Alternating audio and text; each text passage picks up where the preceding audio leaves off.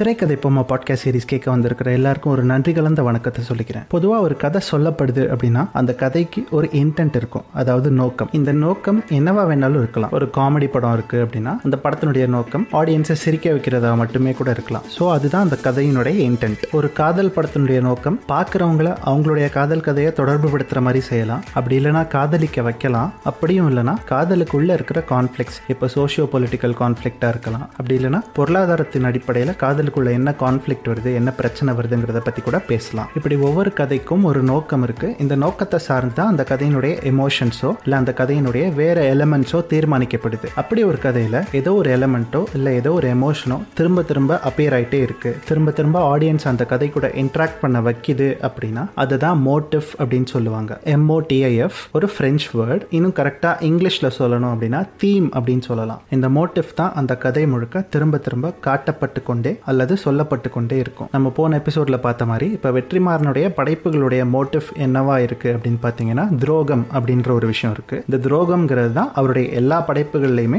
திரும்ப திரும்ப வந்துட்டு இருக்கு அப்படி ஒரு மோட்டிஃபோட அண்மையில் வெளியாயிருக்கிற ஒரு ஆந்தாலஜி சீரிஸ் தான் நவரசா நெட்ஃபிளிக்ஸ்ல வெளியாயிருக்கு. இந்த நவரசாவுடைய மோட்டிவ் என்ன அப்படின்னு பார்த்தீங்கன்னா அந்த சமஸ்கிருத வார்த்தையோட மீனிங் மாதிரி தான். ஒன்பது உணர்வுகள். இந்த ஒன்பது உணர்வுகளை மோட்டிஃபா வச்சுட்டு ஒன்பது வெவ்வேறு குறும்படங்கள் உருவாக்கப்பட்டிருக்கு. இந்த குறும்படங்கள் அதனுடைய மோட்டிவ் அடிப்படையில் தான் உருவாக்கப்பட்டிருக்கா அப்படிங்கிறது தான் இந்த எபிசோடில் பார்க்க போறோம். இது சந்தோஷ் மாதேவனுடன் திரைக்கதை போமா.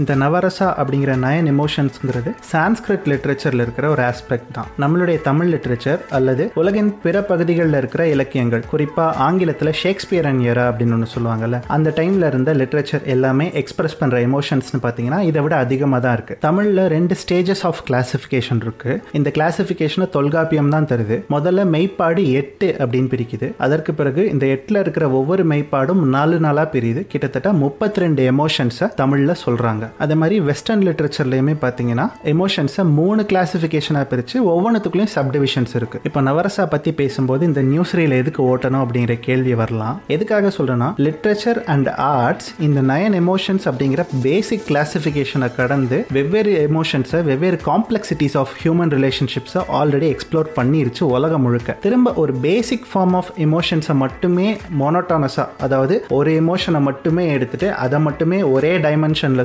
சொல்கிறது ஒரு வகையில் ஆர்ட்டை இன்னொரு ஸ்டெப் கீழே கொண்டு போகிற மாதிரி தான் ஒரு உணர்வு தொடக்கத்துல இருந்தே இருந்தது நவரசா பார்க்கும்போது. இப்போ நம்ம ஒரு மோட்டிஃப் எடுத்திருக்கோம் அப்படின்னா அந்த மோட்டிஃபை வந்து நம்ம கதையில் எந்த அளவுக்கு ஆழமாக சொல்கிறோம் அப்படின்னு ஒன்று இருக்குல்ல. ஃபார் எக்ஸாம்பிள் இப்போ ஒரு காமெடி கதை இருக்குது நவரசால. அதனுடைய மோட்டிஃப் வந்து லாஃப்டர் அப்படின்னு வச்சுருக்காங்க. இப்போ இந்த லாஃப்டர் அப்படிங்கிறது அந்த கதைக்குள்ளே இருக்கணுமா? அல்லது அந்த படத்தை பார்க்குற ஆடியன்ஸ் கிட்ட எக்ஸ்பிரஸ் ஆகணுமா? அப்படிங்கிற ஒரு விஷயம் இருக்குல்ல. இப்போ அந்த கதையில் எல்லாருமே சிரிச்சுக்கிட்டே இருக்காங்க. அவங்களே ஜோக் சொல்லிக்கிறாங்க. அவங்களே சிரிச்சுக்கிறாங்க. ஆனால் நமக்கு சிரிப்பு வரல. இப்படி ஒரு சூழல் இருக்கும்போது இந்த மோட்டிஃபை நான் என்னன்னு உள்வாங்கிக்கிறதுன்னு எனக்கு தெரியல. இது முதல் பிரச்சனை. அடுத்தபடியாக பார்த்தீங்கன்னா இந்த தீமை மட்டுமே எடுத்துக்கிட்டு ஒரு கதை சொல்லிட முடியுமா? அப்படின்னு ஒன்று இருக்குல்ல. இப்போ ஒரு தீம் எடுக்கிறோம்னா அந்த தீம் சார்ந்து நம்ம நிறைய ஜான்ராஸை வந்து எக்ஸ்ப்ளோர் பண்ணலாம். அந்த எக்ஸ்ப்ளோரேஷனை நவரசா ஓரளவுக்கு பண்ணியிருக்கு. ஃபார் எக்ஸாம்பிள் இப்போ சர்ப்ரைஸ் அப்படின்னு ஒரு ஜான்ரா இருக்குன்னு வச்சுக்கோங்க அற்புதா அப்படின்னு சொல்கிறாங்க அதை பார்த்தீங்கன்னா ஒரு கைண்ட் ஆஃப் சயின்ஸ் ஃபிக்ஷன் மாதிரி ஸ்டார்ட் பண்ணுறாங்க பட் அதுக்குள்ளே வேறு சில எலமெண்ட்ஸ் வரும்போது தான் அது சயின்ஸ் ஃபிக்ஷன் அப்படிங்கிற ஜான் ஜான்ராவை தாண்டி போகுது. நார்மலாக சயின்ஸ் ஃபிக்ஷன் கதைக்கான அடிப்படை ஸ்ட்ரக்சர் என்னன்னா ஒரு உலகத்தை நம்ம காட்டுறோம். அந்த உலகத்துக்குள்ள ஒரு சயின்ஸ் லாஜிக் இருக்கு. அது ஒரு கற்பனை லாஜிக்காக இருக்கலாம். இல்லை ஏற்கனவே இருக்கக்கூடிய ஒரு தர்க்கத்தின் மிகைப்படுத்தப்பட்ட வடிவமாக கூட இருக்கலாம். இது முதல் விதி. ரெண்டாவது விதி அடுத்ததாக இதுக்குள்ள ஒரு கான்ஃப்ளிக்ட் வரணும்ல. இந்த கான்ஃப்ளிக்ட் மறுபடியும் அதே சயின்ஸால உருவாக்கப்பட்ட கான்ஃப்ளிக்டாக இருக்கணும். அதற்கான தீர்வு மறுபடியும் சயின்ஸாலேயே கொடுக்கப்படுறதா இருக்கணும். சயின்ஸ் உலகத்துக்குள்ள சயின்ஸால ஏற்படுற சிக்கலை சயின்ஸே தீர்த்து வச்சு அதற்கு பேர் தான் சயின்ஸ் ஃபிக்ஷன் இப்போ இன்டர்நெட் நாளை அப்படின்னு ஒரு படம் வருது. அதனுடைய உலகத்தில் டைம் ட்ராவல் அப்படிங்கிறது பாசிபிள் இப்போ அந்த படத்தில் ஒரு கான்ஃப்ளிக்ட் வருது. அந்த கான்ஃப்ளிக்ட்டும் சயின்ஸால தான் வருது. அந்த பிரச்சனைக்கு தீர்வாக அந்த படம் சொல்றது என்னன்னு பார்த்தீங்கன்னாலும் முத முதல்ல அந்த டைம் ட்ராவல் டிவைஸ் எந்த புள்ளியில எதிர்காலத்திலிருந்து நிகழ்காலத்துக்கு வருதோ அந்த புள்ளிக்கு திரும்ப போய் ஒட்டுமொத்த பிரச்சனைக்கும் ஒரு தீர்வு செய்கிறாங்க ஆக ஒரு சயின்ஸ் லாஜிக் உண்மைன்னு நம்பப்படுற ஒரு உலகத்துக்குள்ள சயின்ஸால ஒரு கான்ஃப்ளிக்ட் வருது. அதற்கு சயின்ஸே ரெசல்யூஷன் கொடுக்குது. இந்த அடிப்படையில் கார்த்திக் நிரனுடைய படம் இருக்கா அப்படின்னு பார்த்தா ஓரளவுக்கு அது அந்த எக்ஸ்டென்ட்டை தொடுது. ஆனால் என்ன ஆகுதுன்னா ஒரு இடத்துல அவர் சயின்ஸுக்கும் மித்தாலஜிக்கும் நடுவில் இருக்கிற ஒரு கனெக்டை கிரியேட் பண்ணும்போது நமக்கு அங்கே ஒரு சின்ன நெருடல் ஏற்படுது. டூ பாயிண்ட் ஓ oh படத்தில் வந்தால் அதே நெருடல் தான். இதை நான் சயின்ஸ்னு எடுத்துக்கணுமா?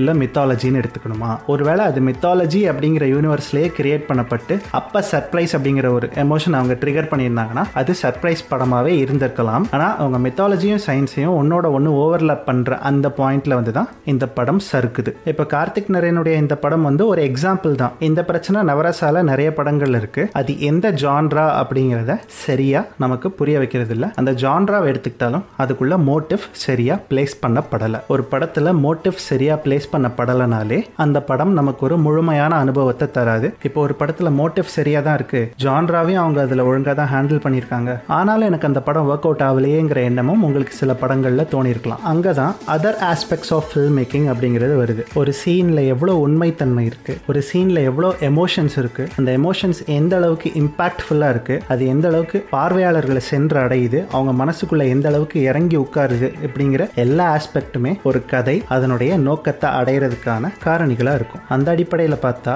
நவரசால இருக்கிற பிஜாய் நம்பியார் சர்ஜுன் கார்த்திக் சுப்ராஜ் போன்ற இயக்குநர்களின் படங்கள் அந்த மோட்டிஃபை ஒழுங்காக எடுத்துக்கிட்டாலும் கதை அம்சத்திலேயோ இல்லை திரைக்கதை அம்சத்திலேயோ அல்லது உருவாக்கப்பட்ட விதத்தில் விதத்திலேயோ முழுமையான சினிமாவாக வரல அப்படிங்கிறது தான் அந்த படங்கள் அவை ஏற்படுத்த வேண்டிய தாக்கத்தை ஏற்படுத்தலை அப்படிங்கிறதுக்கான காரணம்னு நினைக்கிறேன் அப்போ நவரசாலை எனக்கு எதுதான் ஒர்க் அவுட் ஆயிருக்கு அப்படின்னு கேட்டிங்கன்னா அதை தான் அடுத்த செக்மெண்ட்டில் பேச போகிறேன்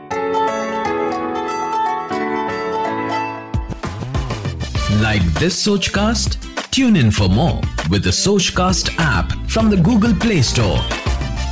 இப்போ மோட்டிஃபை எமோஷன்ஸ் தீம்ஸ் காம்ப்ளெக்சிட்டிஸ் அப்படின்னு சொல்லி மூணு ஆஸ்பெக்டில் ஜான்ராவோட கனெக்ட் பண்ணலான்னு சொல்லியிருந்தேன். அந்த வகையில் பார்த்தீங்கன்னா இதில் கௌதம் மேனன் எடுத்திருந்த கிட்டார் கம்பி மேலே நின்று வசந்த் எடுத்திருந்த பாயசம் ரத்தீந்திரன் எடுத்திருந்த இன்மை இந்த மூணு படங்களுமே ஃபில்ம் மேக்கிங் அப்படிங்கிற அந்த கிராஃப்டை ரொம்ப வைடாக எக்ஸ்டென்சிவாக எக்ஸ்ப்ளோர் பண்ணியிருக்கிற மாதிரி தான் எனக்கு தோணுச்சு. இப்போ கௌதம் மேனனுடைய படம் எடுத்திருக்கிற எமோஷன் ஸ்ரிங்காரா அப்படின்னு சொல்கிறாங்க ஸ்ரிங்காரானா அதில் காதல் காமம் புணர்ச்சி இது எல்லாமே அடங்குது. இந்த உணர்வின் அடிப்படையில் கதை சொல்கிறது ஒன்றும் கௌதமேனனுக்கு மேனனுக்கு இல்லை ஆனால் நான் முதல்ல சொன்ன அந்த காம்ப்ளெக்சிட்டி ஆஃப் எமோஷன்ஸ் அப்படின்னு ஒன்று இருக்குல்ல அதை இந்த படத்தில் என்னால் பார்க்க முடியுது. மேலோட்டமாக பார்க்கும்போது நீதான் என் பொண்ணு சொந்தம் வருணன் நித்யாவோ இல்லை வினய் தாண்டுருவாயா கார்த்திகன் ஜெஸியோ பேசுகிற மாதிரி தான் இந்த கான்வர்சேஷன்ஸ் எல்லாமே அந்த படத்தில் இருக்குது ஆனால் அதை தாண்டி பார்க்கும்போது இந்த காதல் எப்படி இருக்குது அவங்க ரெண்டு பேருக்கு நடுவில் இருக்கிற உறவு முறை எப்படி இருக்குது அப்படிங்கிறதுக்குள்ள ஒரு காம்ப்ளெக்சிட்டியை கௌதம் மேனன் ஹேண்டில் பண்ணியிருக்காரு. முதல்ல அந்த ரெண்டு கதாபாத்திரங்களுடைய வயசு வித்தியாசமே பார்த்தீங்கன்னா பத்து வருஷம். அதாவது ரெண்டு டிஃப்ரெண்ட் ஜெனரேஷன்ஸ் அவங்க எதனால காதல் காதலில் விழுறாங்க அப்படின்னு பார்த்தீங்கன்னா அதற்கு காரணம் இசையா இருக்குது. இப்போ இதுதான் இந்த படத்தினுடைய அடித்தளம். இந்த அடித்தளத்துக்கு மேல அவர் வருணையும் நித்யாவையும் தான் திரும்ப பேச வைக்கிறாரு. என்னை பொறுத்த வரைக்கும் அது ஒரு பிரச்சனையே இல்லை. ஆனா இந்த படம் அந்த காதலை எப்படி காட்டியிருக்கு அப்படின்னு பார்த்தீங்கன்னா அங்கதான் கௌதம் மேனன் இதுவரைக்கும் காட்டாத ஒரு விதமான ஒரு காதலை முதல் முறையாக தமிழ் சினிமாவில் காட்டியிருக்காரோ அப்படின்னு எனக்கு தோணுச்சு. அதாவது நோ ஸ்ட்ரிங்ஸ் அட்டாச்ட் அப்படின்னு சொல்லி காதலில் ஒரு வகை உறவு முறை இருக்கு. இந்த உறவு முறையில் பார்த்தீங்கன்னா அந்த காதலர்கள் இருவரும் ஃபிசிக்கலாகவும் சரி மென்டலாகவும் சரி நிறைய உணர்வுகளை பகிர்ந்துப்பாங்க. ஆனால் அவங்க ரெண்டு பேருக்கு நடுவில் கமிட்மெண்ட் அப்படிங்கிற ஒரு விஷயம் இருக்காது. இப்போ இந்த படத்தில் வர அந்த ரெண்டு கேரக்டருக்கும் நடுவில் இருக்கிற உறவே no strings attach form of ரிலேஷன்ஷிப்பாக தான் எனக்கு தெரிஞ்சுது. ஒருவேளை கிட்டார் கம்பி மேலே நின்றுங்கிற டைட்லேயே அந்த நோக்கத்தில் தான் அவங்க வச்சிருப்பாங்க அப்படின்னு கூட எனக்கு தோணுச்சு.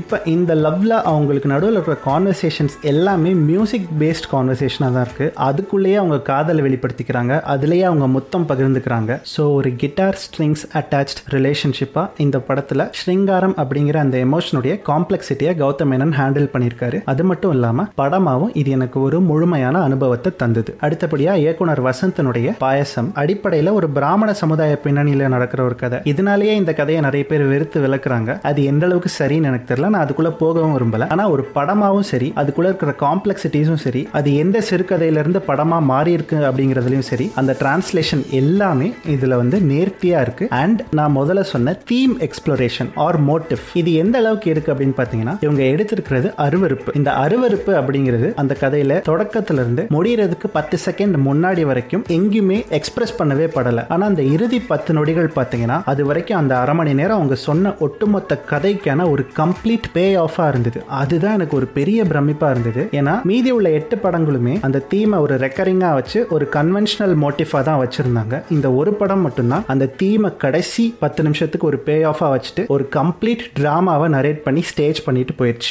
இந்த ஆஸ்பெக்ட்ல தான் ஆக்சுவலாக வசந்த் அவருடைய எக்ஸ்பீரியன்ஸை எந்த அளவுக்கு எக்ஸ்ப்ளாய்ட் பண்ணி ஒரு படத்தை உருவாக்கி இருக்காரோ அந்த எக்ஸ்ப்ளாய்டேஷன் பிரியதர்ஷன் கிட்ட இல்லையே அப்படிங்கிற ஒரு வருத்தமும் எனக்கு வந்தது. And out of all out of the ப்ளூவா இருந்த ஒரு படம் அப்படின்னா எனக்கு வந்து ரத்தீந்திரனுடைய இன்மை தான். அது சூஸ் பண்ணி இந்த கதையும் சரி அதனுடைய நரேட்டிவ் ஸ்டைலும் சரி அதுல கேரக்டர்ஸ் எழுதப்பட்டிருந்த விதமும் சரி அது அவங்க நடிச்சிருந்த விதமும் சரி இது எல்லாத்தையும் தாண்டி அதனுடைய டெக்னிக்கல் ஆஸ்பெக்ட்ஸும் சரி ஒரு முழுமையான படமா இருந்தது. அண்ட் இதுல மோட்டிவ்ல காம்ப்ளெக்சிட்டி இருந்தது ஜான்ராவும் புதுசா இருந்தது கதை சொல்லப்பட்ட விதமும் புதுசா இருந்தது. இந்த ஒன்பது படத்துல நான் திரும்பி இன்னொரு தடவை பார்த்த படம் அப்படின்னா இன்மைதான். அவங்க எடுத்திருந்த அந்த ஒரு எமோஷன் அதை எக்ஸ்ப்ளோர் பண்ணியிருந்த விதம் அதுக்கு அவங்க எடுத்திருந்த பின்னணி எல்லாமே ரொம்ப புதுசா இருந்த மாதிரி தான் எனக்கு தோணுச்சு. அண்ட் இந்த படத்துல இருந்து இன்னொரு விஷயத்த பேசணும் அப்படிங்கறத நான் நினைச்சிருக்கேன். அதுக்கு தனி எபிசோடா பண்ணலாம் அப்படின்ட்டு இருக்கேன். அது என்ன அப்படின்னா ஒரு முஸ்லீம் ப்ரொட்டாகனிஸ்டா முதல் முதல்ல ஒரு மெயின் ஸ்ட்ரீம் ஹீரோ இப்பதான் போர்ட்ரே பண்ணியிருக்காரு. ஏற்கனவே சில பேர் பண்ணியிருக்கலாம். ஆனா இந்த கதையே மெயின் ஸ்ட்ரீம் கதையா தான் இருக்கு. இப்போதைக்கு இந்த எபிசோட நான் இங்க முடிச்சுக்கிறேன். நவரசால இருக்கிற ஃபிளாஸ் பத்தியும் சரி அதுல இருந்த பாசிட்டிவ்ஸ் பத்தியும் சரி இன்னும் நிறைய பேசலாம். முடிஞ்சா எந்த ஆஸ்பெக்ட் பத்தி பேசலாம் அப்படிங்கறத நீங்களே எனக்கு சஜஷனா சொல்லுங்க. என்னோட Instagram handle Sandy